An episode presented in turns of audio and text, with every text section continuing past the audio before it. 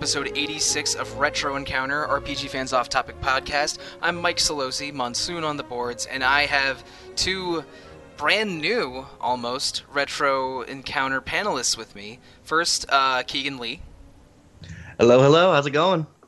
and second, Robert Steinman, I know a wild Steinman approaches.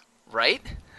Well, I'm glad to have you finally on the podcast, Rob, and glad to finally meet you on a podcast, Keegan, because we're here to discuss one of my favorite 16-bit RPGs, Dragon Quest V, Hand of the Heavenly Bride, or Bride of Heaven, Yes. if you're translating the kanji. And it is a game I like a whole lot, and I was really happy when um, when the fan vote for our Dragon Quest game ended up being Dragon Quest V. I was I was almost positive it was going to be eight, but ended up being five, and I'm very happy about that. So first, uh, before we get into the, really the meat of the game, uh, starting with you, Rob. Um, now, uh, can you tell me about like how much Dragon Quest you've played before, and is this or is this not your first time playing five? Uh, it is definitely my first time playing five, so. Uh, I th- I think I'm like most Americans in that my first Dragon Quest experience was Dragon Quest VIII on the PlayStation Two. Uh, I half bought that game for the Final Fantasy twelve demo, and half bought it because I really wanted to try Dragon Quest.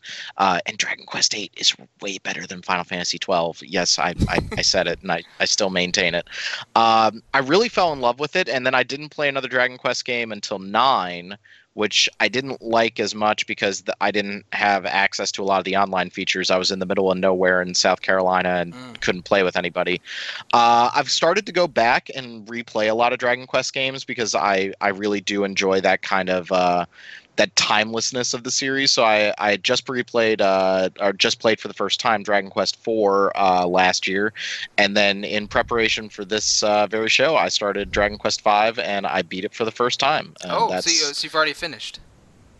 Yes, I Right, finished the game. I, I, it, I, I will admit that it maybe got a little bit more love than Persona Five, which I think says something about the qual. No, I, I started having decisions to make between playing this or Persona Five, and I would actively pick up Dragon Quest Five before Persona. Cool. And oh, and uh, for the interest of spoilers uh, uh, for the listeners, we're going to cut off the discuss- discussion roughly at the halfway point.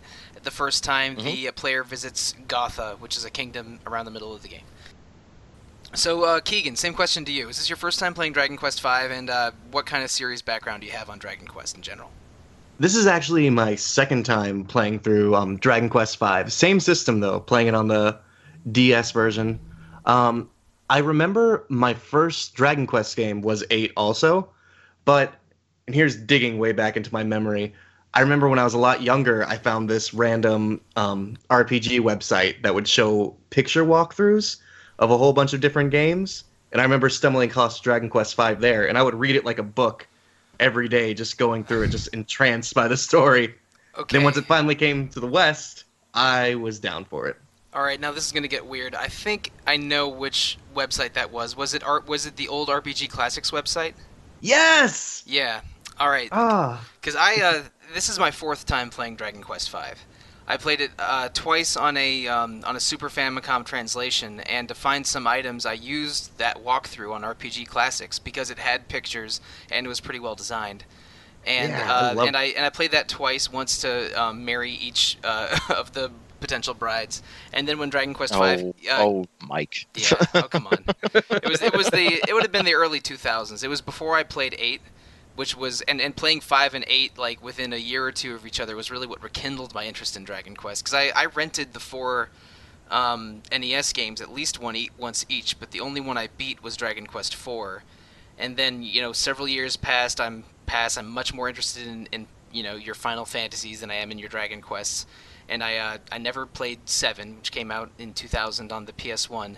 But when I'm when I go when I'm just you know trying to play a bunch of Japan only Super Famicom games via illegal means, Dragon Quest V was one of the ones that popped up.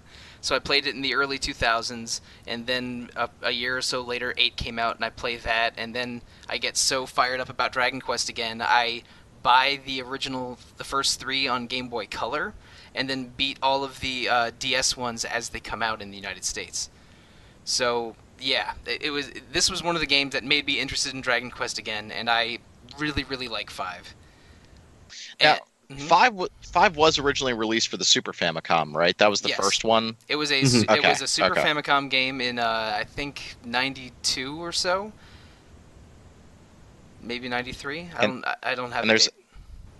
And there's a damn PS2 remake of this game. Like I th- this thing's on the yeah, everything. that's right. I, I own the PS2 remake. Uh, one of I got it uh, from one of my friends. I was taking a Japan trip, and I gave him like a list of games. Like, hey, can you get me one of these weird Japan only games? And he got me the PS2 copy of Five. I tried playing it on my Swap Magic PS2, but I didn't get very far. I only got to um, I, I got to the uh, the ghost the ghost manor. Mhm. And Hmm. uh, because because and after that, I just decided, you know what, it's too much effort trying to follow along with the translation. I'm just not going to play this thing. Yeah. Aw. But it's cool. This is the- And uh, really, the only thing that I dislike about those older versions of the game is that your party size is only three characters, which makes everything way harder. hmm Yeah, you were telling me that I was playing the easy version of Dragon Quest V, and it, it hurt. It, it hurt me a little bit, but I'm like, you know what? I'm okay with that. I'm okay with that. Yeah, it's only easier because of uh, the quality of life changes that they make for you, and uh, for that, it, I don't ever need to go back to that old translated Super Famicom version. The, this DS version is very, very well made and has a lot of nifty little extras. Yeah, yeah, and I I noticed that like later in the game when you need to power level some characters that will remain nameless, like the ability to gain experience as long as they're in the wagon made it bearable. I, I was Mhm. getting like, oh my god, am I going to have to level? That's, that's one of the things in an RPG I can't stand is when your party doesn't level up with you unless you use them. Right. Like I hate that crap. Like I think I think it's a little Persona better Five when um, doesn't seem to. No, well, Persona Five uh, doesn't do that, but one of the confidants in Persona Five get, gets more experience to the characters that are uh, that are not with the party at that moment. Um, I think Mhm. it's I think it's the Moon confidant, and like the Persona Four Yeah. has has your non your out of party characters gain half experience. Uh, and there's a lot of systems like that, but uh, in the Dragon Quest games, from four onwards, the ones that are in your wagon will uh, gain experience with as with the main team as long as you, the wagon's with you. Like you can't take the wagon into some dungeons, like uh, like usually your castles or buildings, your wagon doesn't join you. Yeah, it's, But for it's but very arbitrary. It Mhm. feels like. Yeah. like yeah, no, it is, and uh, and it's it's always a little annoying when I don't have the wagon available. Is even if it's just to have my you know my backups that can just heal my main party. Uh, there to heal me when necessary, and also the um the heal everyone button is very nice to have in this game. hmm yes, yes. It's all very convenient. hmm And it still has the, Definitely the old feels- uh, it still has the old Dragon Quest menus with just you know the, the black multiple layer uh, windows popping up, but Yeah. it's it's uh, it's much more traversable than the old like NES Dragon Quest games. Yeah, I, you can tell that they put a lot of work into making this portable and like easier to save. I, I remember like uh, the Dragon Quest Seven 3DS remake is really snooty sometimes about when you can use the uh, the quick save feature to like power down the system. Mhm, right. Th- this game feels a lot better about that. Like, and it's also a little bit faster. You're not going through lots of story beats. Um, I, I think as as we move into discussing this game, what I found kind of amazing about the Dragon Quest series on a whole, and I think fans who maybe haven't played Dragon Quest but have played Chrono Trigger, there's melodrama in these games, but it doesn't linger the way a Final Fantasy game does, where you're waiting through like 10 minutes of cutscenes because somebody just died or somebody just got impregnated, and now we need to talk about it for like you know 10 minutes, or Tifa needs to slap fight somebody on top of Yeah. a giant gun. If anything, I think maybe they could have spent a little bit more time on the pregnancy in this game because that is a extremely like- fast pregnancy. Like, holy crap, dude! Like, Yeah, like But- Wait, that's not how pregnancy games- works? no. No, apparently What? not. Uh, I, I know. I was just sh- uh, apparently uh, human women are not cats, where they're pregnant for about three hours and then they Mm. give birth. but it's like uh, the the game doesn't linger, so you don't have these moments of like extremely long cutscenes where you could get into some trouble if you were playing this on the go and your battery was running low. Uh, I'm a poet and I don't even know it. Uh, it just it, it feels nice and speedy in that regards, and I think uh, we see a lot of that when, in Chrono Trigger in a game where you had the Dragon Quest and Final Fantasy teams working together. Yeah, there's um there's very little wasted space in the narrative. They don't they, they don't spend much time bogging you down with story. Uh and, and there's a lot of foreshadowing if you if you you, you know you talk to every NPC in every town. But uh what? I'm, I'm just I'm, my my broken heart as I realize some things about this game. Like that, this was probably an amazing game for you to play again, Mike, because there's stuff mm-hmm. in the mm-hmm. early parts of the game that you really don't think about. Kind of the way a good movie, like I just showed my students Arrival, which had me like a blubbering idiot at the end of that movie again because of how emotional it gets. But like when you know all the pieces that are coming and about the, the oh, small yeah. little threats that don't seem to connect to anything. Uh, this is a really special game. There, there's some really adult style storytelling in here that's really fantastic. Yeah, um, Horii, the uh, the writer of Chrono Trigger and every Dragon Quest game, is really into big picture storytelling, and usually by the second half, you see, you see pieces that were scattered throughout the game start coming into place, and everything comes full circle beautifully in his games. I find, and and you, you really see that uh, me playing this game, uh, having al- uh, already knowing uh, how all the story goes, like uh, even um, near our cutoff point where we uh, at the, when um, your wife gives birth to twins, you're want you're pacing in the throne room just like the very opening scene of the game. Mm-hmm. And yep. and yep. and um yeah and and like me knowing what happens to the like like me knowing what happens regarding certain characters like Bishop Ladja and uh, and Sancho, and and like and knowing sort of what they go through and hearing their uh, their dialogue at different points, it it they always set he's always setting something up the writer of this game and it's and I really, really like how it all comes together. It's an extremely satisfying arc, and I think part of that is because of just the, the main character himself. You really you follow the life of the main character from childhood to adulthood uh, through marriage and then through fatherhood, and then you uh, finally, you know, engage upon the quest to that that your father was on, that you accompanied him with, and also to save the world in general. It's it's a really mm-hmm. really satisfying arc, and the main character of Dragon Quest V is one of my favorite silent protagonists ever. Mm-hmm.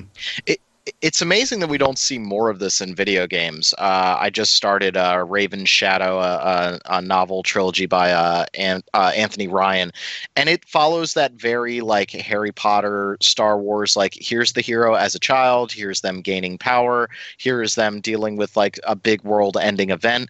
Like we see so much of this in literature, and in video games, like I think maybe in an effort to get to the action, we just kind of throw you right in. Like the the main character is level one, and even though like they, they clearly have battle ability that's going to build up over the course of the game we're treating them like they're already a badass. Like cloud gets off and he's called ex-soldier in final fantasy VII.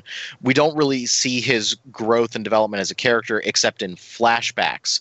And and flashbacks are certainly very effective. I'm not saying that they aren't but for dragon quest v to tell the entire story about the main character's life it's just amazing that we don't see more of that in video games I mean, frankly, I wish we did. Like, it's one of my favorite storytelling methods. It feels like a mm-hmm. Greek epic or something like that, you know? Yeah, yeah. Like there, there's something to be said for bringing you into the middle of a story. Like I, I can really get down with those sorts of things, and it, it can treat the audience with a level of respect. But I, I think in this way, seeing this character over the three stages of their life as a small child where your dad is coming to help you every time you get into trouble and then when he doesn't come and help and you end up dead you're like oh dad why didn't you come and save me? Like you bastard uh, but then you move forward into adulthood and then eventually to being a father yourself the fact that you are not actually the hero of legend in this game yeah. is also really mm-hmm. really cool that, that is a really interesting choice because in dragon quest games and like frankly, in most JRPGs, you are the hero of legend, and it's made clear very early when you try to pick up the Zenithian sword that oh, this time you need to find the hero. You're not actually the hero. Mm-hmm. And um mm-hmm. and the the little twist surprise on on uh, where the hero's bloodline is is a cool little um, quirk that plays out in the second half of the game. But um I want to go back to talking about the hero's dad, Pankraz. Yes. Because he's yeah one of he's he's maybe the best. He's okay. He is the best NPC in this game. He's awesome, and it and I think they really do a great job of communicating how great he is, which makes losing him even more impactful. Because Mhm. uh, Oh yeah. yeah, like you said, for when you- when you're traveling through the story for most of the first say quarter of the game, he is just wrecking fools left and right. He attacks twice around. uh, He one hit kills everything. He heals you after every battle. He takes great care of you. And every time you go around into a town and people remember him and recognize him, it's just oh man, what a great man Pankraz is. You're a lucky boy to have such a great man as your father, and he's he's awesome, and even his mustache is awesome. He, uh, oh, he he's a great character design. yeah, he, Oh, yeah. he's great, and and uh, He he's he, extreme- he he looks like he looks like Mr. Satan if he was actually uh, effective. yeah, Oh Dragon, my your Dragon God. Ball Z effective. Your Dragon Ball Z reference for the day. Like Yeah, he he- looks like an awesome version of Mr. Satan. yeah, he's the difference between Hercule and Hercules, really. He's uh, um, Pankraz is great, and then there's this real emotional scene when you're trying to rescue uh, Harry, the bratty prince, and uh, you're about to get out of the dungeon, and um, three demons can confront you, and uh, the lead demon holding you hostage forces his t- the other two to beat Pankraz until he dies, and Pankraz just sits there stoically taking it, and you watch your father die in front of you, and Yeah, that man, was- that was a it messes much. you up. I yeah, think it, w- it was really good. I think one of the things that really helps it too is that you see it in an actual battle. You know, it's not like a cutscene or anything like that. You witness the entire time as you slowly see Pankraz's health drop down. I feel like has that's a, and he has a more lot of health. Oh my god! It took me like five minutes for that one battle. you just sit there, watch your father slowly get his ass kicked and die. It's uh, it's effective, especially since like he's I- been, I- especially since he was like su- this superhuman, awesome character for the uh, entire game before then. Mhm. And I always like how uh, RPGs can kind of play with uh, power dynamics quite a bit. So, uh, Phantasy Star 4, when you first get Rune, he just annihilates everything. Like, nothing can stand up to him. He can basically one shot anything. And he's only in your party for a brief amount of time, but that allows you to see where you're eventually going to get. You're like, okay, eventually my party is all going to be like Rune, and they're all going to be like super powerful badasses and so that's how I felt with the start of Dragon Quest V. And in the Dragon Quest games, like one level up can make you like super powerful in these games. So Mhm. to kind of see Each of those where stat you're points eventually going, a lot. Yes, and, and to see where you're eventually going to get to as a party member through the eyes of uh, through the eyes of a child watching their father just wreck house. That's a really really good way of incentivizing the player for what's going to eventually come up next. Ab- absolutely agree. It, it goes from but and just the the hero worship of Pankraz to watching him fall is a sort of a vision of the future of how strong you can be. Because I think he's level in the level twenty five to thirty range. Yeah. uh, and also just is a real devastating moment watching him die. And then af- immediately after that, you you and the prince and uh, Prince Harry are sold into slavery, which is a dark moment. Yeah, that's nice. it was like it's like a real missing. Ten years pass. Yeah, I, I just expected the wheel from Conan to be there and just like having the main character just like spinning it and his calves are just getting like huge every year. And remarkably, maybe his maybe uh, I just he has, he's wearing the same he's wearing the same clothes, but it doesn't really uh, the size doesn't really matter. no, he's got Yes. his nice little turban hat, Mhm. which I love. The tunic and the turban is an unusual look that you don't really see in other Dragon Quest games. I don't I don't know. It's it's, it's very distinctive. Mhm. Yeah, and he, he also beats things with a staff, which is Mhm. awesome. You left out something though, my friend, Oh, I while we were talking about the early life. We, we were we were missing the best part about Dragon Quest V, which is you get a kitty. Okay, Oh, It's right. anytime in a video Mhm. game you get a kitty cat, like yeah, I have a serious problem now because I, I already own four cats, and at Oh, some no. point, you know, they're gonna die. I know. At some point, they're gonna die, and I'm gonna have to get new cats. I have to have a tiger striped cat named Jonesy, all right, because I love the movie Alien, and now I have to have some kind of tiger striped cat that I call Saber, because Saber in this game is awesome. It- and okay, this is a weird aside, but one of my friends does have a striped cat named Saber, but it's uh it's named Nice. after it's named after a Fate Stay Night character. And uh, as soon as they got that cat uh, several years ago, and I, and I already played Dragon Quest V on the DS by then, it was like, dude, I'm gonna think of your cat as the cat from Dragon Quest V every time. And uh, but yeah, the cat, the cat, he doesn't listen to you at the start of the game because he doesn't have a high enough intelligence. Yeah, that's right. There- I mean, we we're I guess we're beating around the bush a little bit. There's a lot of monsters that join your party in Dragon Quest V in general, but the only one that has a real story role is your pet saber cat named Saber, and um, And monsters in this game, they'll uh, if their intelligence stat is low, they may not obey all of your orders in combat. But it's uh, Saber is pretty special because um, you and your childhood friend Bianca save him from some asshole torment tormentor kids, and then he starts following you around like a good cat, and you find him again as an adult, even though he has he had gone wild over ten years. And if you give him the Bianca the ribbon that Bianca tied onto him, then he joins your party permanently, and he's awesome. You get a pet tiger like in hour six or seven. Hmm Yeah, he hits like a dump truck. Like he is just he can't do a whole lot except just hit and like do that whole focus your uh, your energy thing to get to get a Mhm. stronger attack on the next round. But man, does he hit hard. Yeah, and a lot of monsters in this game, their levels cap off at unusual places. Like, uh, Yeah, um, like some monsters will only they'll stop gaining levels after level twenty, and uh, and then stop being useful as you know your other as your other characters uh, you know outstrip them in levels. But Saber levels up all the way to ninety nine, so he stays good and keeps getting stronger throughout the game, which is very nice. And because there's only really a handful of monsters that are worth a low stat cap. Like uh, King Cure Slimes are one of the few that are, and Golems are only cap off at like 40 or something, but their ha- stats are so high at 40, they're still good at the end of the game. But with Saber, you don't have to worry about that because he keeps getting faster and stronger, and is just is a really solid monster the whole game. Yeah. It seems like there's an investment on him. Like he he's maybe a little weak at the start of the game when you get him back as an adult, and I ended up not using him for a long time. And then as my uh, I had a fungus. What was it? What, are like the fungusy mushroom guys? I had that, uh, a killer apple, and saber, and eventually saber started to like outstrip the other ones. Um, l- little criticism on this game because you can outfit all of your monsters with equipment. Mhm. I really wish you kind of knew what equipment they could actually use Yeah. instead of like having to highlight like can they use this shield? Can they use this whip? Like why is it that the apple can't use a whip? I guess he doesn't have arms. Yeah, that makes it- it's- sense it's- to me, but like the fastest way it's to do it is um in, in shops it's easy because it'll it'll uh, sh- it'll show when you highlight an item it'll show which uh, which party members can equip it. But the easiest way to do is to is to you know try to transfer an item to someone. And you can just sort of go Mhm. through your whole party and see if they can equip it or not. But it gets weird. Like it's like slimes can equip boomerangs and staves and only like weird slime armors like like uh like gooniforms and tortoise shells.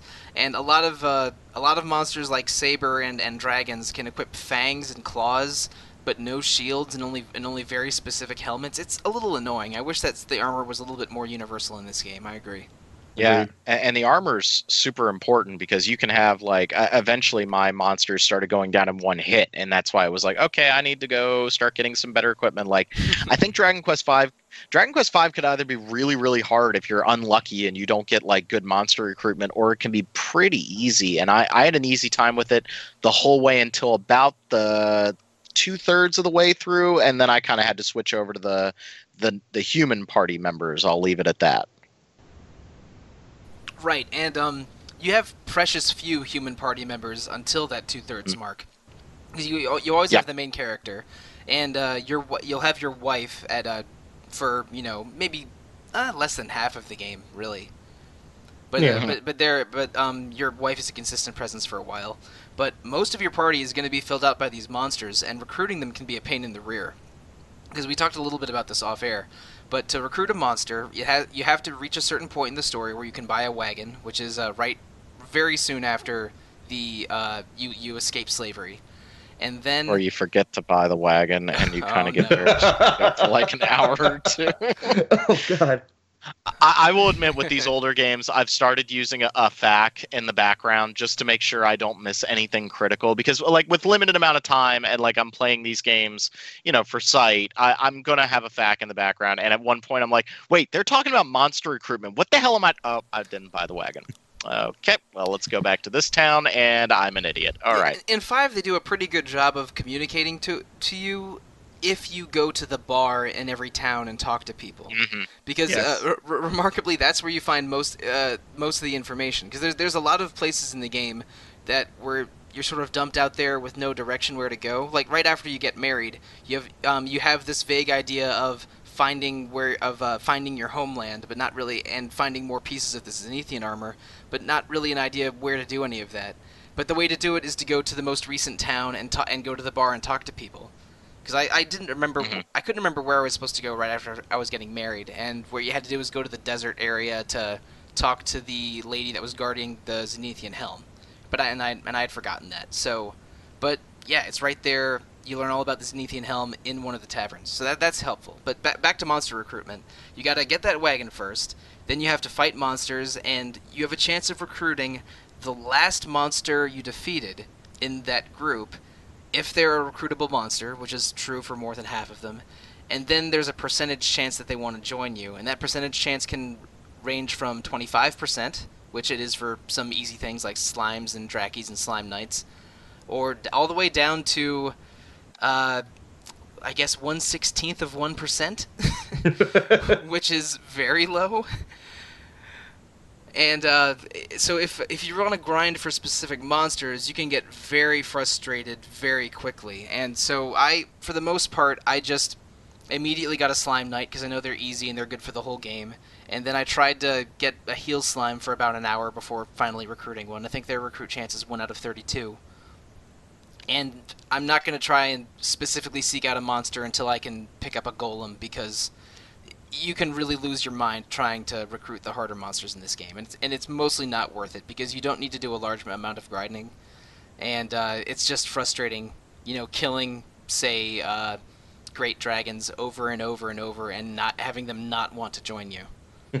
yeah, yeah. I didn't grind too much in this game. I actually like, I kind of just went with the flow, and at one point I got a golem fairly easily. And I, I know you were yelling at me. You were like, "Oh man, you got a golem! Oh, you bastard!" Like, uh, but golems aren't it, that. Golems are one eighth or one sixteenth. Oh, I thought they were They're not that. No, no. Oh, no. I thought they were really bad. No, no, okay. no, I no, must no. Have They're something else. Yeah, uh, it might have been a, a, cure slime or a king cure slime or a, I, I don't. Yeah, I don't know. like but that. it was a. But the, golems are pretty easy to get and super useful. It's yeah, and I just I just kind of went with the flow. Like if I got the monster, great. If not, no big deal. I really didn't worry too much about that, and I I think that's kind of nice here. Kind of it, it, takes a little bit of the pressure off with like the Shin Megami Tensei games of like, nope, you need this monster at this specific moment, or else this boss will murder your face and like and bask in your entrails. Like there's nothing like that in this game. Like there's No. multiple ways to get through problems. And also having a having the whole wagon system means that you constantly have a source of healing.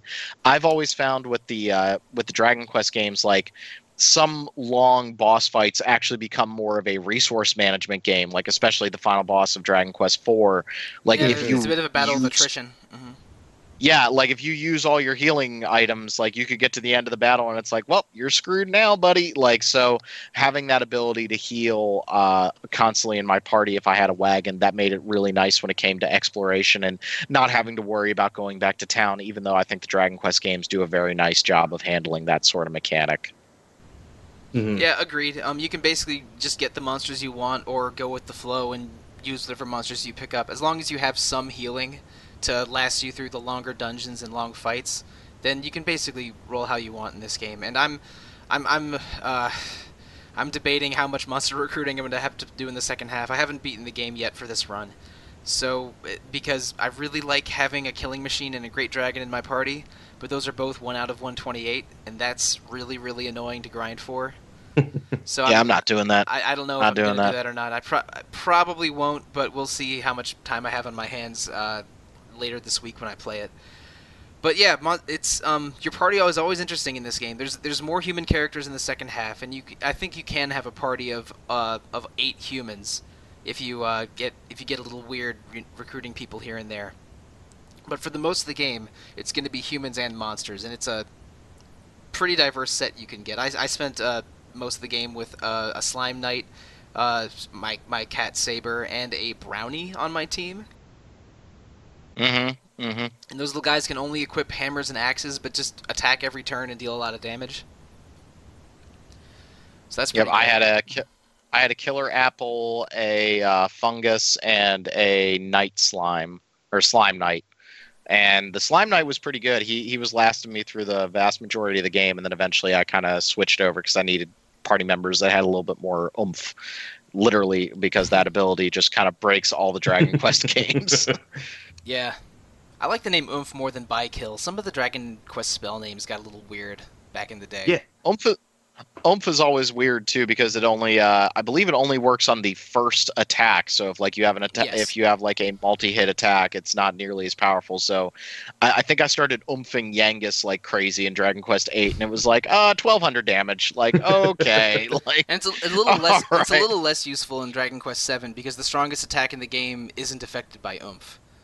The uh, yeah, yeah. But the- Dragon Quest Seven could get ridiculous with that Mhm. stuff. But with but with eight, um, I mean, you know, high tension, cast oomph, then a single hit attack like parallax, you'll do a lot of damage. You, But I like it when a game lets me break it like that. I think that's Mhm. why we all love Final Fantasy Tactics so much. Like, Oh, yeah. let, let me break your game. Like, I am totally okay with that. I, I don't think every game needs to be super hard or super challenging. let me And break some of the bosses in Dragon- math. Yes, and and some of the bosses in Dragon Quest V, like they did have me on edge. Like if te- toward the end of this game, they are that war of attrition. Like, man, is this guy gonna die? Like, Jesus, I'm hitting him with everything I got here. And right, and well, I, I guess uh, hand in hand with that, do you think that the game is a little too retro feeling? I mean, it's the name of this podcast, so of course we enjoy at least part of the retro part of it. But I mean, almost every Dragon Quest game has sort of the same flavor of combat with this. Uh, it's it's turn based. A lot of this, a lot of this, you learn the same spells every game. You even find a lot of the same items every game. You- You find the water flying clothes slash flowing dress around the middle of the game in every Dragon Quest game from two through eleven. So it's. do you think that get, feels a little stale, or uh, does it, is it almost like comfort food, just like satisfying, going knowing that it's going to be like that every time? I feel comforted I like by it. it. like, Go ahead, Keegan. I was gonna let you go first. oh, thank you. Um, I do feel comforted by by it. I feel when it comes to retro, uh, Dragon Quest V for me is right on the edge of still being comfortable enough to play it, but still getting that old timey feel. Like um, earlier this year, I personally completed Dragon Quest IV, and that one's starting to show its age a little bit, in my opinion. hmm Some of Yeah, I'd agree with that. just some of the aspects of the game feel a little too, eh. especially if you're playing the NES version. Yeah, But, like- jeez. Get Kiryl thwacking every other turn. Yeah. Oh God. It, yeah. I mean, well, I mean, Kiryl is goes from being like the worst character in the NES version to the best in the DS Exactly. version, just because you can control him. But just navigating through NES RPG menus is something I never want to do ever again. Yeah, no, no. I, I think it's also a little tough because I'm doing this a little differently in that I'm playing a lot of Dragon Quest games in a short amount of time. There's usually like years in between Dragon Quest games. So you're you're talking about like if you played Dragon Quest 8 and Mike you and I were talking about this the other day. If you played Dragon Quest 8 back in 2005, the next traditional Dragon Quest game because 9 was kind of a more online sort of experience. We never got Dragon Quest 10, which was an MMO. Y- Mhm. you're talking about a lot of time between that and Dragon Quest 11 when we get it, you know, in 2020 or whatever the hell. yeah, yeah. Like here it's going to be at least at least twelve years, which is a lot of years. And, Yeah. Um, I was I was blessed to be you know a Dragon Quest fan with a DS and buying basically four in a row. I think it was like four and five years when the uh, when Yeah. four through six and nine came out on the DS. So I was playing. Uh, I, I want to say in the, from like the tw 2007 to 2011 range, I had a new Dragon Quest game almost every year, and that was really great. And uh, w- but when seven came out at the end of last year, it had been five years since I had played a Dragon Quest game, and I was so I was Mhm. Dragon Quest thirsty. I finished that thing in like 10 days or something stupid. Yeah, you went a little ridiculous with Mm. that. Like, It- it like was he more than- tells it was me, more like, than yep, I'm days. It was, like, finished. it was like two weeks, but the uh, it took me like three months to beat that damn game. but it, uh, but I mean now it seems to be into the. Uh, it seems like that we're getting most of the ones coming out now, and uh, because we've gotten both of the Dragon Quest Heroes Muso games the past uh, I think like two years ago and this year for one and two. Yep. And I- I think we have an excellent chance of eleven coming out in the West, even though it hasn't been confirmed yet. Ugh, my fingers are I- crossed and waiting. I- I think that with Dragon Quest, if you had a couple of years between each game, and this is kind of why I'm taking a break after five until I play six. Like I don't, I don't want to play six until like maybe next fall at the earliest. I want to leave a little bit of time, but I do like that sense of progression. I, but for me, what it comes down to is the stories are always different. So like Dragon Quest Right. five is very different than Dragon Quest seven is very different than Dragon Quest eight. So yes, you're gaining all the same abilities, which I I find comforting. I love how it, we now have like a whole vocabulary with Shin Megami Tensei of Mhm. like I know what all these spells are and I don't have well okay maybe I have to look up which one gives me higher accuracy versus increases my hit and evasion because no one can remember that off the top of their head. But like th- having that as sort of a baseline for the experience is really good. And then the storytelling or the the little systems like the monster recruiting can make it more special. I also think Dragon Quest does RPG dungeons better than a lot of other series because there's no BS. Like they're just fun there was, dungeons. there to, was some to BS explore. in the in the NES, in the NES ones. Like, don't get me started. Yes, don't yeah. get me started on the Road to Rhone and Dragon Quest 2. Please don't. But But- but but- but, in, they- in, in four and five, they are pretty brisk. They're they're reasonably sized and reasonably paced dungeons. I agree. Yeah, and, and and I love that sense of exploration. I love the fact that you always like if you go off the beaten path and find this treasure chest, it's almost always worth it. And I I think that the Dragon Quest games, far and above the Final Fantasy games, have way more interesting dungeons. Not because they're intricate, but because they seem to reward exploration the entire time. And you guys know me, I, I'm an exploration whore. Like if you give me exploration in a video game where it's like, yo man, you're gonna find a helmet over there with plus five to your defense. I will go over there and I will get that damn helmet. Like I will do it. So I, I think Dragon Quest does a really good job about that, and that also directly fuels the economy of the Dragon Quest games. Where like I was bewildered by my first DQ game because like I never had enough money, and I realized, oh, I should Right, actually yeah. be like selling stuff. And so, even though you pick up like a scale shield and you have completely out leveled that piece of trash, it's still important for you to sell it so you can afford the next item. Like the the power jumps in these games by getting a new piece of equipment are huge, and they will they'll also radically change your party. If all of a sudden you have a weapon that's now hitting every enemy, that now makes grinding way faster. So now you've got a, a higher rate of gaining levels, and I think Dragon Quest does that very very well. Right, and you, you even mentioned earlier uh, that gaining a single level can be a major power spike because the way that they calculate damage and and everything in Mhm. battles, every point matters. So just a, a piece of armor increasing your defense by 10 or a level up increasing your strength by 5 is a noticeable difference. And um, explore and sort of becoming stronger and exploring and finding new things in uh, Dragon Quest V in particular, but most Dragon Quest games in general, really is satisfied, satisfying and rewarding in a way that um, isn't always communicated as well in, our, in other RPGs. Like in I don't know in a uh, in a Disgaea game, you're gaining levels so often and finding new crap so often that it loses its meaning a little bit. But in Dragon Quest, where it's more deliberately paced, uh, every level feels significant and every new item feels significant, and that's it's awesome. And and you you articulated that much better than I did, Rob. But uh, I- in general, oh, I do I do what I can. in general, I agree. So Yeah. now, I, I guess uh, moving on a little bit, the subtitle of this game is Hand of the Heavenly Bride, and I've mentioned a couple times your wife, your bride, the brides in this game. Uh, around the, I would say, one third mark, or maybe 40% mark, um, you get an opportunity to choose a woman to marry. And your choice in this game A choice of a, a choice of three. a choice of three. Yeah, Yeah. in the DS version. Yeah, yeah, two yeah, two in the in the uh, in the Super Famicom version and PS2 versions, and they added a third in the DS version. And so you have the blonde Bianca, who's your childhood friend, the blue-haired Flora or Nera, who is uh, who's a a very nice uh, wealthy girl that lives in the town where uh, where you get married, and uh, Nera's older sister Deborah, who is kind of a uh, I don't know, kind of a less um, agreeable than the other two, but uh, She's she's Chi Chi. yeah, maybe She's Chi Chi. Let's yeah. just come right out, come right out and say it. She's Yeah. Chi Chi. Sure, Chi Chi, but with uh, but with black hair, and that's kind of messy. So, I all right. Um, just direct question: Who did you guys marry? Starting with Keegan. Um, this time around, I actually ended up going with Bianca. But before this, I was a solid Deborah supporter, and I thought of doing it again, but I wanted to get a little bit of a change. I know people are kind of, you know, against Deborah for the way she acts, but I feel in the long run, her story is amazing to see how she changes Wasn't just w- through uh, going out this adventure.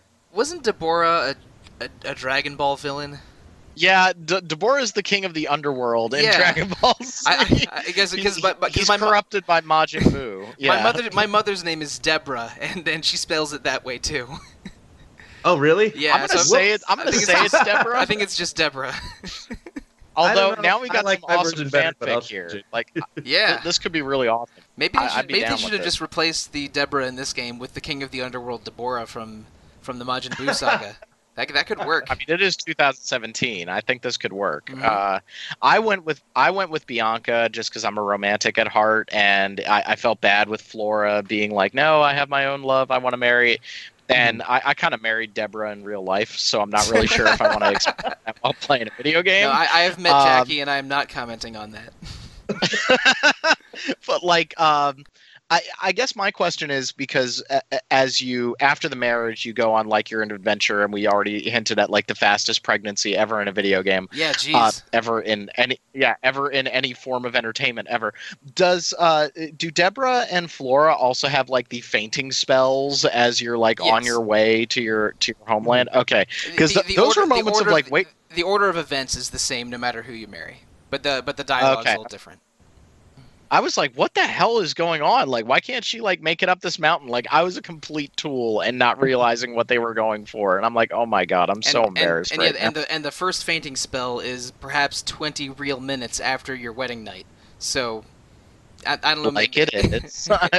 just like real life. I, I guess they're assuming that you spent seven months on that casino ship or something, or that just traversing the o- the ocean takes months, just like you know, just like the 1700s or something. But yeah, uh, that was what my honeymoon was. So I mean, I understand. like, yeah, okay. Oh, oh, there- oh, oh, so when, a- when we woke up on the on the casino ship, seven months had passed. I get it.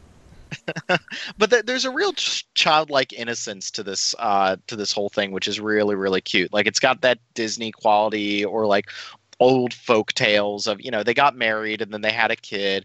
And there's just something really heartwarming about that. Like I, i'm i'm all for like gritty realism and like i love my grim dark books but like i don't know. There was something really cute about the way dragon quest handled it. And i i, I don't know. It, it warmed my cold dead heart a little bit. Yeah, it, it, it is cute. It's a very I mean the Dragon Quest games are very sort of fairy tale-ish in their uh, in their tone a lot of the time, and it, I would say it's consistent here because you, you you know you marry your uh, childhood sweetheart if you marry Bianca or and um, and it, it very rapidly you have uh, you you know you're you're settled in your kingdom with your wife and your children and it's, and it's very happy before the plot picks up again, but it's it's a very sort of innocent sweet look at um, at a relationship in a video game that I that I, I find refreshing. I think it's I think that the quote unquote marriage system in Dragon Quest V is uh, is inoffensive and fun and, Mhm. and and and it also influences the hair color of your children, which is the most important part of all, of course. Oh yeah, of course.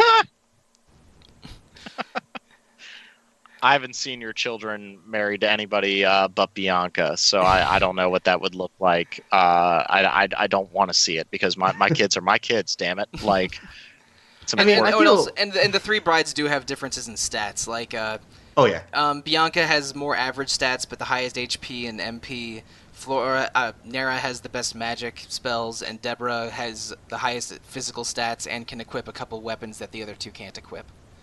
So that, but, that, but yeah, that's, there's like one super weapon that she gets access to that I was a little. I was a little pissed about that. It's like a, it's a weapon that lets her attack twice, isn't it? And I, Yeah, I'm it's the, going, uh, God damn! I, I think it's the killer, uh, the it's the, it's like the killer eel, earrings or the Achillix or something. I, I forget. It's but the like- uh Yeah. acrylics, yeah. yeah, but it's just like the earring item that you can give to Elena in Dragon Quest IV. It's a just it's a low low boost, but you attack twice. yeah, I would really have liked that. Damn it! but you know, whatever. I wasn't trying to min max my wife. Okay, No, no, I, no. I, I'm And I- not. I, was wasn't trying to do that. And I um, I mean I, I haven't mentioned who I married this time yet. I married Bianca, and I decided mostly to make it for story reasons because they really sell you hard on Bianca in this game, which Yeah, I, they do. They I- do. yes. I think both of you alluded to it, but um, she's your childhood friend. She's clearly in love with you when you reconnect again as adults. Her father is like dying in his sick bed and asks you to take care of her. And uh, and Nera has a guy in her hometown who's infatuated with her already. So it's Yeah. they, they really try to steer you in a Bianca direction, which is fine because Bianca's I mean Bianca's great, but it's it, it makes it, you know creates less of an illusion of choice. I think. Mhm. I think it's important to mention that right before the entire wedding ceremony starts, that you have to do the two dungeons to get the Mhm. rings. Right. And for the second one, Bianca will always accompany you no matter what. And if you're a big party chat user like I am, oh my God, just the entire time. Oh, remember how this feels like our ghost adventure? Yeah. Remember the ghosts? I miss your dad. Yeah. You're gonna get married. Please marry me. Hmm. She's Well- she's doing a hard sell. Like Oh, she God. really is. I'm really uh, I'm glad you brought up the party talk, Keegan, because I feel like an idiot. I did not use a lot of party talk until toward the end of the Oh, game. I just didn't. One, one thing I that, know. one I'm thing really mad maddening- at myself about that. one thing that's just infuriating about these DS releases is that the party chat stuff is great, and um, and if you you know hit B often whenever you go to a new place in uh, Dragon Quest V, you you know it adds a little bit of flavor. To, your human uh, characters will say Mhm. something new every time, but the monsters will just say the same, you know, like Pokemon esque, like yeah, the zong, same thing every time. Like okay. Yeah, but in Dragon Quest IV DS, which has a really vibrant cast of characters, they didn't translate the party chat in the American version. Yeah, it's weird. So they uh, so they basically cut it out, which is an, really annoying. But in, in in five it's great, and in six it's really good too. Yeah, I'm, I'm really mad at myself. I'm, and maybe I replay this at some point in my life and I start doing the party chat thing again. Um, it was also weird because I I played very little. I couldn't get the whole way through it, but uh, I, f- I feel like I'm bringing up Phantasy Star all the time. But what the hell? Phantasy Star 3 played around with this idea, uh, Generations of Doom. It played around with the idea of like who you marry and that kind of influences your kids. And so I, I would again like to see more of this in RPGs because I think it's a really, really cool idea of raising the stakes. It gives you a much different perspective on characters. Watching characters actually grow up is really special. Mhm. Uh, and maybe this is me just getting like older and married and like having conversations with my wife about whether or not we're going to have kids. Like, you know, I'm, I'm sitting there like, do I want to do this? And that's that's kind of an impactful choice. And we we've seen the daddening of video games quite a bit recently with like uh, The Last of Us and uh, with the new God of War like I, I think as these game developers are getting older, they're starting to ask these kind of questions. And Horii was like 20 years ahead of them with this game. Yeah. Of like, you know, what does it mean to be a father? What does it mean to to have like characters that look up to you? Because eventually your your children kind of surpass you in this game, and that's a really cool moment in Dragon Quest V. I think that's what sets it aside as you know maybe not my favorite Dragon Quest. Eight is still uh, Yangus I mean, is so uh, goddamn awesome. Five and eight are my five and eight are my two favorites, and uh, Yeah, and and and this the sets it apart. the marriage and children aspect of five is a really satisfying part of the character arc of the hero in this game, and. I don't know. I mean, uh, uh, other you know, dad like games about dads and children are from around that time. Maybe Fire Emblem Seisen no Keifu, where you uh, you know the first half of the game you play as adults, and then in the second half of the game you play as their children if you paired up the adults together.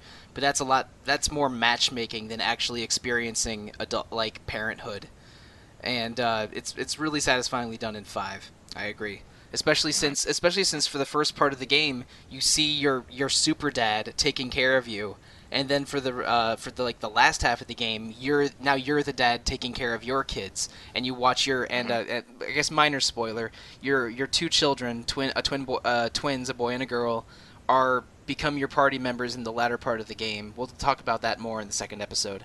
And that your your two kid characters are great and they get they get very strong and watching them become strong like you mentioned Rob is satisfying. Mm-hmm. We we did leave out one party member that I, I feel really bad about, and we need to go back and revisit real quick. I really like what they do with Prince Harry, like Oh, just right. being a Oh total yes. a total dick when you first meet him, and then you like He's you a brat. mentioned before, Mike. Yeah, they end up imprisoning both Harry and you. And Harry does like a complete 180 character turn of like actually becoming very kind and very regretful for how he behaved.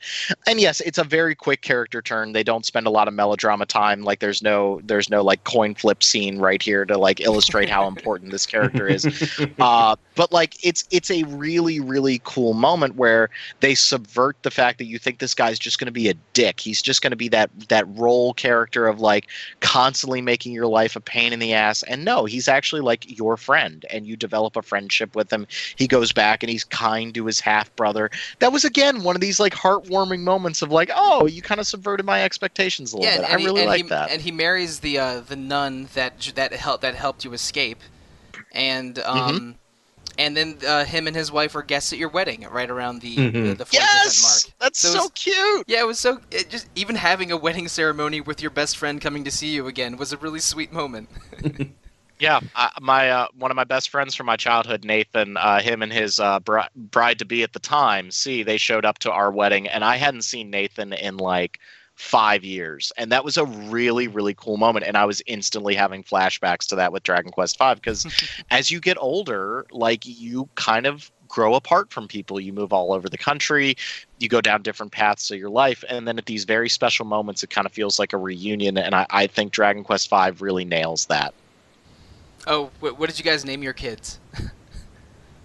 Out of I went with the default names. I, I went with the default Ah. names. I, I, I couldn't I couldn't bring myself to name them anything that like had too much emotional investment, so I just I went with the defaults. Same here, but I kind of like the connection of um, the children's names with the main characters' parents' names. You know, Perry and Pankraz, uh, Mhm. Madchen and Mada. Yeah, Like- I Nice little connection. I went with a different kind of connection. Since Bianca's Italian for white, I named the daughter Rosa, which is Italian for pink. And Oh. because and Oh, because the, and because the main character is the hero, I named uh, the son Roto, who's the name of the hero of the legendary hero in Dragon Quest one through three. So yeah, Roto. That's well and, done. Roto and Nice, I Rosa like it. are my two kids. I was. I was Did, did prou- I was anybody else have that. trouble? Like at, at the big reveal when your when your wife is kidnapped uh, Mhm. after giving birth. Anybody else have a really hard time finding the kids? Like I was like wandering all over the Yeah. goddamn castle. Like, Yeah. You just, have, you, just, you just have to walk next to the bed, and then the then the matron's like, "Oh, I hid the kids under the bed." It's like, okay, I'm I'm relieved you did that, but it took a little too long like for me to announce notice yourself, this. God. You could have said like, something. I'm like wandering around for 15 minutes, like, where the hell are my kids? Got like, I'm gonna be a terrible dad one day. like, I'm gonna be ter- like, totally lost my two twins. Like, I don't know, they're fine. Maybe they're you under the bed. I have four cats. They'll they'll take care of them. Yeah, they'll they'll find them. Like, everything will be cool. Uh, but yeah, it, that's kind of the the big like moment in Dragon Quest V where they they really raise the stakes when your when your wife is kidnapped. And, like, I was like, I am no, I'm gonna go save her right now. like. And and also um, a big callback moment is uh, Ladja, the guy that like basically you watched kill your dad, is the same guy that kidnapped your wife and turns you and your wife to stone. Yep. Which is You you end the game stoned, which is always Mhm. a good sign for a Dragon Quest game.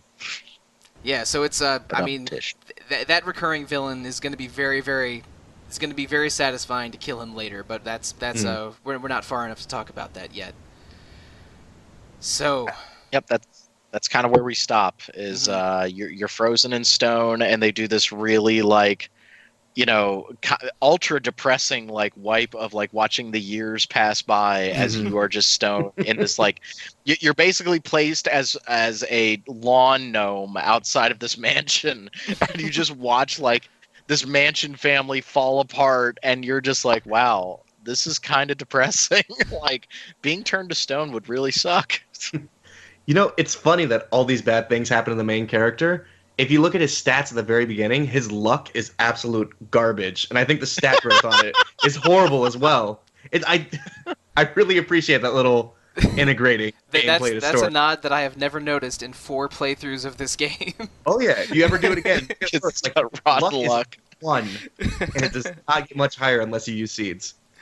I, I would say losing your dad at that long, young of an age means that you have a luck of one. Uh, I was really depressed that when you finally are unfrozen from your stone state, uh, Simon Phoenix has not also been unfrozen, and you oh, can reenact all man. of Action Man. Think of how good that would be. There'd be a Taco Bell in To- every single village.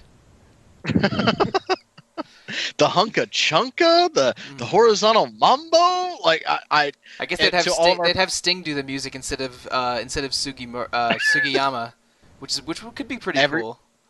everybody needs to go watch Demolition Man. That is one of it, might be the best Sylvester Stallone movie ever. I promise you need to go see it. And Sandra Bullock is phenomenal in that yeah, movie. and she's Sandra Bullock's super young in that movie. That was one of her first roles. It was it was before Speed, I think, right?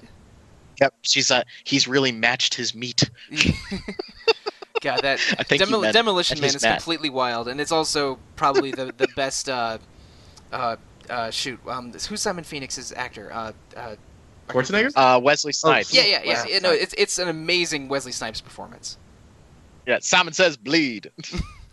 Sorry, we got we got completely off track here, but I do Oh. I, I I Uh, you know, I mean, I, all I'm thinking about now is the three seashells. I'm sorry, like that's all right. that's all I'm focused on right now. And uh, one of my favorite podcasts, completely unrelated to video games, uh, "How Did This Get Made," has an awesome Demolition Man episode. So if you already if you already like Demolition Man, go and watch that, or listen to that. But we're Retro Encounter, and we're going to focus on Dragon Quest V for now. So Sorry, sorry. no, it's fine. No, come on. I, I welcome all Demolition Man discussions on any podcast. come on. But let's see. We've talked about family, marriage, and a lot of different plot points of this game. What what else do we have that we want to address before we close shop? Well, right here in the notes, you have uh, music, which I, I I'm so hit and miss on Dragon Quest music because I love it, but there's not enough of it. And we talked about this on Random Encounter when we were talking about uh, Dragon Quest seven and eight, and like the the scores are amazing. Like, do not get me wrong, I love it. It's beautiful, but it feels like Sugiyama makes about 15 minutes worth of music for each one of these goddamn games, Mm. and it just loops endlessly. And I have a really hard time remembering the Dragon Quest music as a result of that. Like, I remember it, but I don't like. I can't associate it with anything in these games, and that that's Right. maybe one. That's maybe one minor complaint about the series that I I almost wish that they just had more music. Like, do you guys know that the Resident Evil Seven soundtrack has like a hundred and some tracks? Wait, hmm. what? Yeah, the Resident Evil 7 is because of how many different music cues there are in the game and how they stitch it all together. And like it, it's very ambient. It's a very different type of music. And obviously that's very different than Dragon Quest, but like Dragon Quest has these big sweeping, you know, pieces of music for like the overworld theme, but it seems to only be about 45 seconds long. Yeah, and, and, So, like all the different and all the different tracks blend together in a way that they're supposed to fit Yeah, together yeah. like a you know like a classical piece written in sonata form. And if you compare that to say a, a Nobu, Nobu Uematsu Final Fantasy soundtrack from around the same time, his are a lot about sort of latching on to melodies and catchy jingles mm-hmm. that maybe have a longer Right. looping time. So it's a lot easier to remember Final Fantasy music or identify fan- Final Fantasy music to a game than it is to than it is for Dragon Quest music. Even though you know, like you know, town music and battle music is different from game to game. It's it's harder to make those connections because of the way Sugiyama composes it. Yeah, and there's no like theme for Bianca, if that makes sense. Right. And I, I think that that's, Mm. I think that's one of the, I, I don't want to call it a, a negative, but I think that's one of the reasons why I don't remember Dragon Quest music all that that much. Like I'll have it on in the background when like I'm doing work in the office or something. Like I, it's great background music, but I don't associate it with any big moment in any of these games. Right, and it has to be said. I mean, a lot of the Dragon, uh, every Dragon Quest game has Akira Toriyama as the uh, lead artist, and the main If character. you speak ill of him, I will reach through the internet right the now. The main character looks you. a lot. A lot of the main characters look like Gohan. Like A- as they all do. should. they all should look like Gohan. What's the problem here? the DQ Now, five now guy, Dragon looks, Quest he looks less like Gohan than the Dragon Quest eight main character, but he still looks like Gohan. Okay.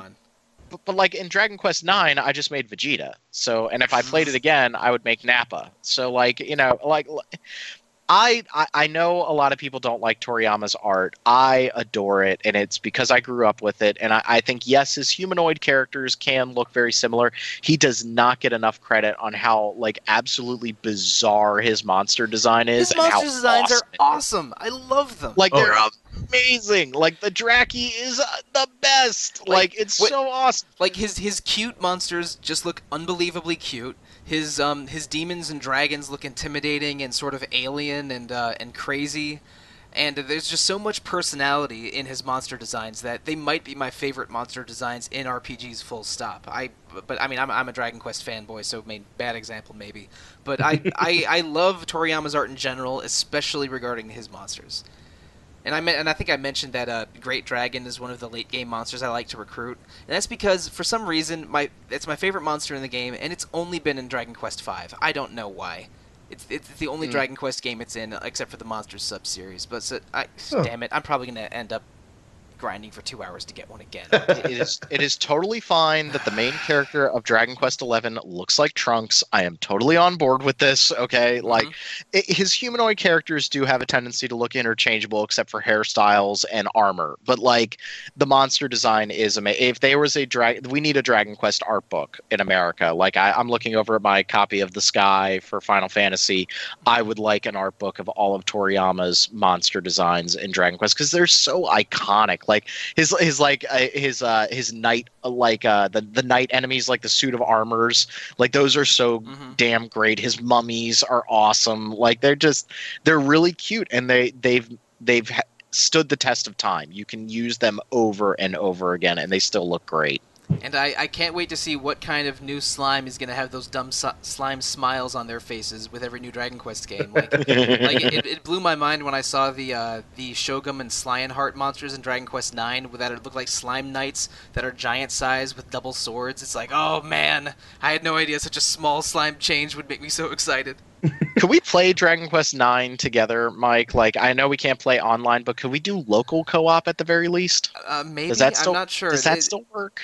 Because I mean the DS's online services are down permanently, so we wouldn't be able to use to, to we wouldn't be able to use the download shop feature or play online.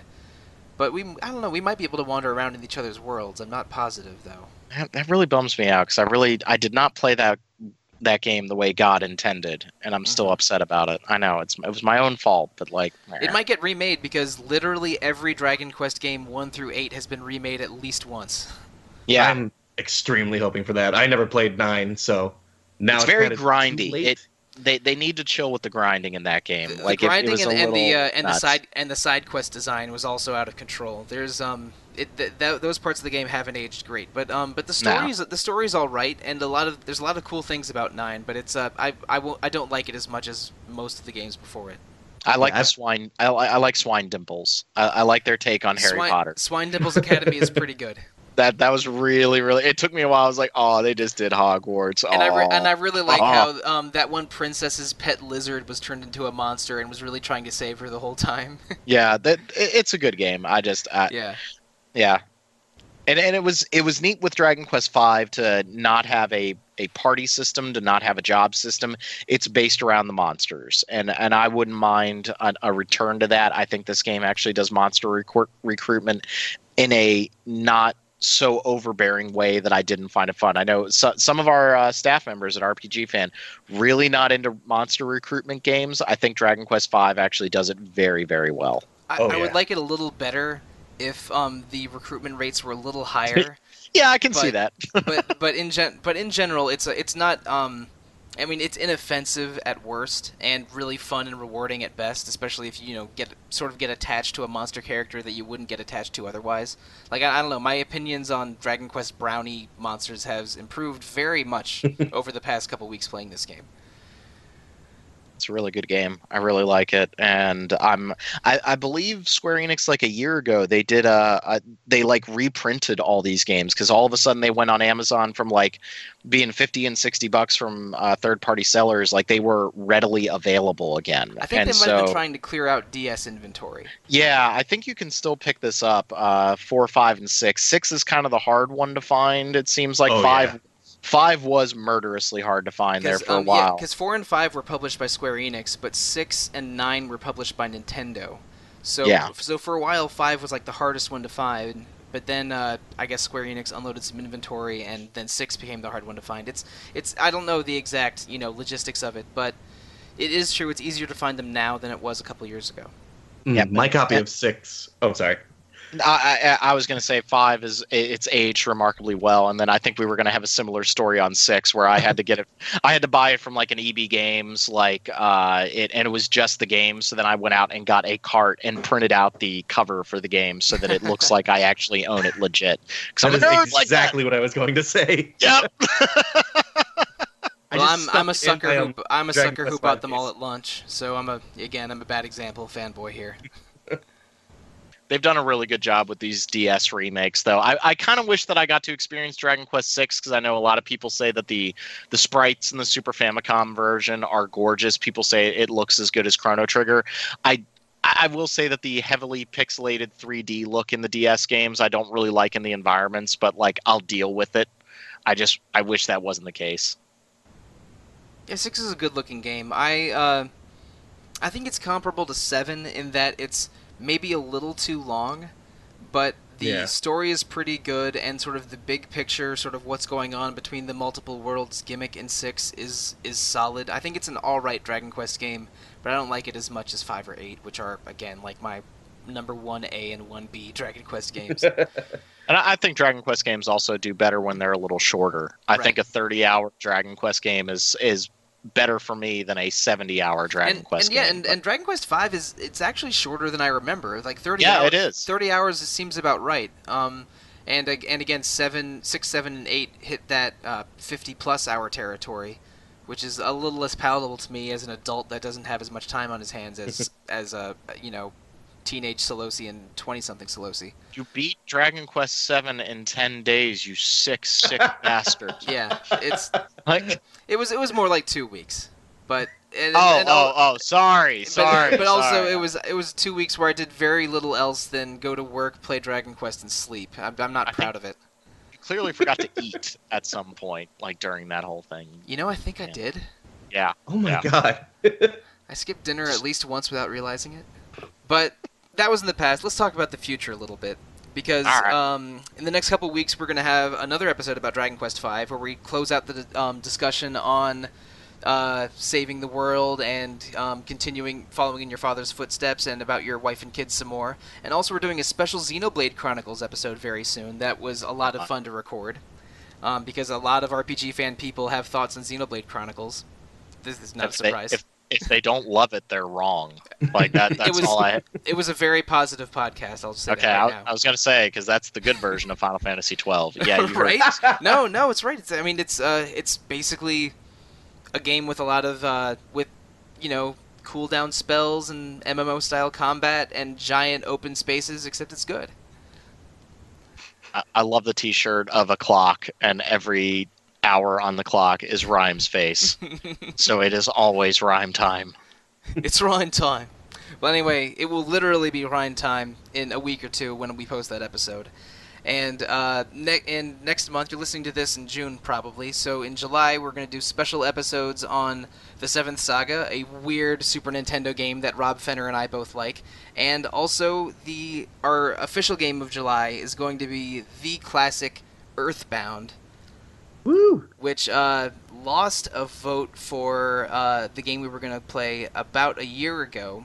But enough, there was enough staff interest to bring it up again um, for Retro Encounter. So we're going to be talking all about Earthbound in July over two episodes. And I probably need to get started on that thing if I'm going to be on the episode. Because but I've been busy with Persona 5 and Dragon Quest 5, just too many fives all around the the past month or two. So that's what we have in the future. But if you want to email us in the present, the best way to do so is retro at rpgfan.com.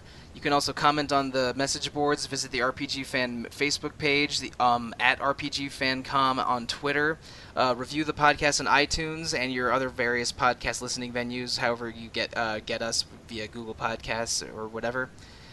And so, gentlemen, how if someone want to re- wants to reach you directly, what's the best way to do so? Starting with Keegan. Uh, you guys can find me on the boards as uh, Fozzie Bear. And if you're in the Twitter sphere, you can find me there as Kaylee Brand. I like to post a re- lot of uh, really bad jokes and really bad opinions about video games. Sure. Okay. Uh, and yeah, you can find me on the boards. I'm Pale Robbie. I always have been. Uh, I don't do the Twitter or anything like that. I don't do what the That's young true. y- what the young people are into. Uh, but yeah, feel free to message me on there or uh, directly at my RPG fan email at robert at rpgfan.com. And I am the only Robert, even though we have like seven of them now. So Yeah, like I am the official least, Robert. There's at least four Roberts or Bobs now, and it's confusing. It's it's it's, it's already bad enough that there's two Mike S's, but we got even more Robs. So all right. Anyway, listeners, thanks for putting up with us for this hour plus talking about Dragon Quest V. Be sure to tune in next week. Good night and good luck. See ya. Don't speak ill of Saber. Kingdom Hearts is actually pretty good, guys. What? Bye, everybody.